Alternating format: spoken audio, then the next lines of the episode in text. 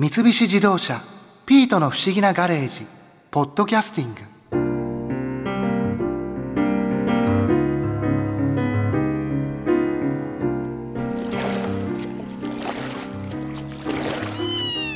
マリアさんこんな季節に水着姿でプールに両足突っ込んで寒くないですか？私ロボットだから気温なんか関係ないもの。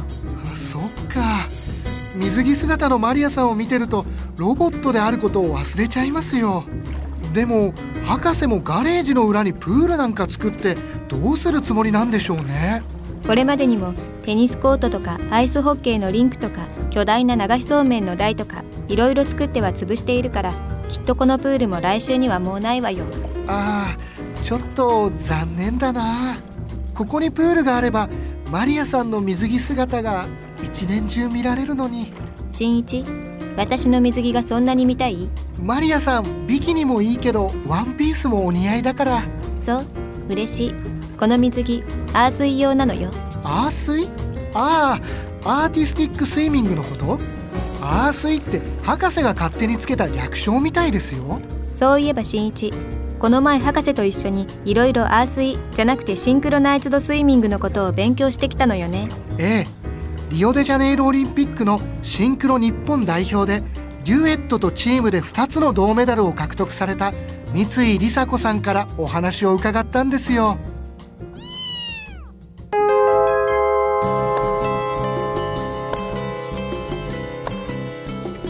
三井さんはリオのオリンピックでデュエットとチームで銅メダルを取られたんですよね。そうですね。はい。デュエットとチームの2つの競技しかシンクロはないんですけどこの2つで、えーと、メダルを獲得しました。シンクロのチームでの競技っていうのは、うんうん、あれは何人でやるものなんですか？チーム競技は、えーと、と8人で泳ぎます。全体は何分ぐらい泳ぐものなんですか？種目によって違うんですけどだいたい全体で3分から4分半の時間の中で泳いでます。結構短いんですね。そうですね。はいその中でずっと動き続けてるので選手にとっては結構きついんですけど。あれ実際飛び込んで水の中に入っちゃったら、音楽ってどれぐらい聞こえるんですか、はい、音楽は水中スピーカーっていうのも実は入っているのでよく聞こえるんですね。すねはい。でも会場が大きかったりすると反響してしまって水中の音楽と上で聞こえる音楽が違ってくる時も実はちょっとあるんですね。ずれてる感じになるそうなんです。そこでも合わせきらなきゃいけないのでそういった部分では難しい種目ではありますねそうそうでも動きもなんかちょっとずれてきちゃいそうですよね。そうですね。はい。その時はまあ選手同士で実はその時にカウントを数えたりあったりとか、うん、えっとあとは水の中の音楽で合わせようって決めたりとかいろいろして水中の演技を合わせるんですね。あの水中の中でも何かしら選手同士でのコンタクトというかは取れるものなんですね。取れますねあの水中でも自分たちの声は聞こえますしその「う」「う」とか言ったら聞こえるのでそれで合わせてジャンプを飛んだりとかっていうことは実はしてるんです。あのすごいバカみたいな質問なんですけど、はい、鼻に鼻クリップみたいなつけるじゃないですか、はい、ノーズクリップですね。はい、あれが例えば競技中に取れちゃうことってないんですか？もちろんありますね。ノーズクリップが取れてしまうことってよくあります実は。あれ取れちゃったら、はい、もう鼻の中に水結構入ってくるんですか？そうなんですよ。あれが取れちゃうとやっぱパニックみたいになっちゃう子もいますし、うん、でもそれでも取れたとしてもそれが気づかれないように演技を最後までし続けなきゃいけないっていうのもシンクロのまあ一つちょっと難しいところではあるんですけど実は選手は水着の端っこのところにノーズクリップを忍ばせていて予備のノーズクリップなんですけど。持ってるんですそうなんです持っていて、もしパンって取れてしまったら水の中でそれを取って自分でこうつけて、気づかれないようにあの演技をこなしていくっていう。あの選手によっては指とかにこう入れたままずっと演技をしてすっていつでもつけられるようにしてる 子もいますね。そうなんですね。はい。でもはいシンクロの種目の中には2つフリールーティンとテクニカルルーティンっていうものがあって、はい、そのテクニカルルーティンっていうのは全員が同じ動きをしなきゃいけないっていうのが決まりなんですけど、その全員が同じ動きをしなきゃいけない中で取れてしまったらその動きをしながらもつけなきゃいけないのでかなり難しい。だいぶ技術が必要要になってそうですね。あとは水の中に入ってる時につけるとか、はい、見えない時につけるとかしなきゃいけないんです。フリーの方は基本的には全員で動きを合わせるというよりは自由にチームで例えばまあデュエットでもそうですけど、うんうんうん。動きを作ってはい。表現するっていう、そうですね。あのみんなが同じ動きをしなくてもよくてここではこっちで上がってる人がいてこっちでは寝てる人がいるとかいうのでも全然よくてこう見てる側が逆に面白いちょっとショーみたいな感じになっていくのがフリールーティンなんですけどテクニカルルーティンっていうのは規定要素って言って絶対入れなきゃいけないフィギュアじゃないですけど足技があってその足技を入れていく中でも体の動きの自体も全部同じ動きをしなきゃいけないっていうのがあるんです。これはデュエットとチームにそれぞれその2つずつあるっていうことなんねですね。はいなのでリオデジャネイロオリンピックでは4種目4曲泳いだっていうことになります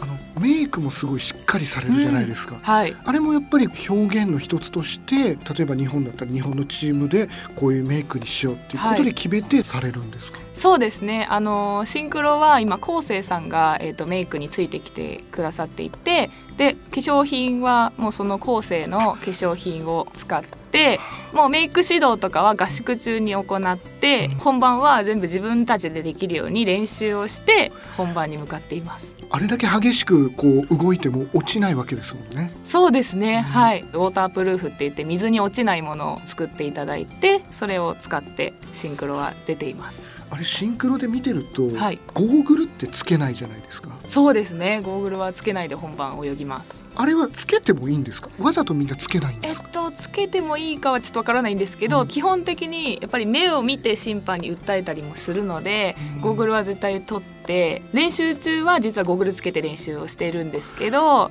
あの本番の会場に行っての練習の時はほとんどゴーグルを取ってずーっと練習をするので、まあ、例えば審判の先生がこの位置にいるから自分が泳いでるここからここの審判を見なきゃいけないとかうん。そういう細かいところまで全部決めて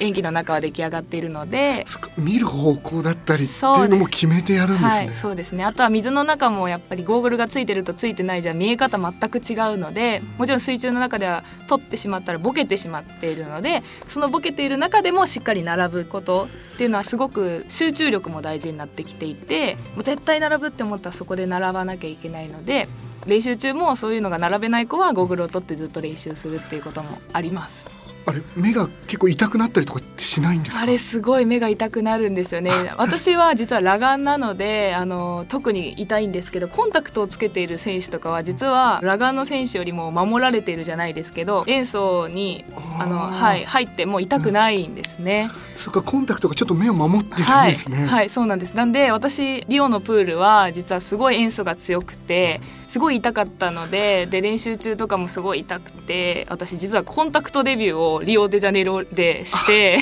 初めてコンタクトを、はい、つけて オリンピックで泳ぎました。すごいそれでメダル取ったわけですよね。そうですね。はい、コンタクトのおかげかもしれないですね。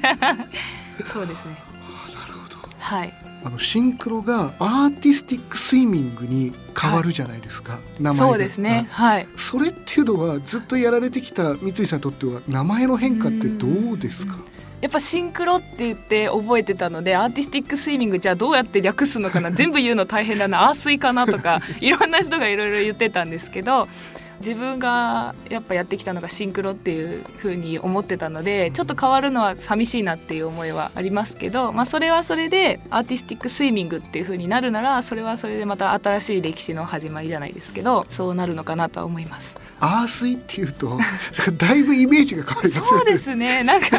なんかもうちょっと、はい、なんかちゃんとした略ができたらいいんですけど。そうですよね。それちょっと募集中っていうか、みんな多分シンクロ選手もどうやって略すんだろうっていうのは考えているところではあると思いますね。なんかみんな何かしら気にはなっているそうですね。はい。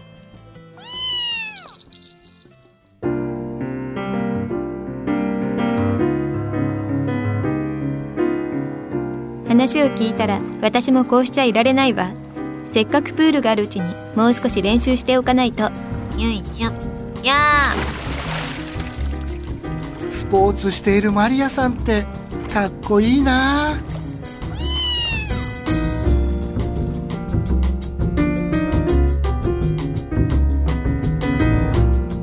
三菱自動車ピートの不思議なガレージポッドキャスティング。このお話はドライブ・アット・アース三菱自動車がお送りしました。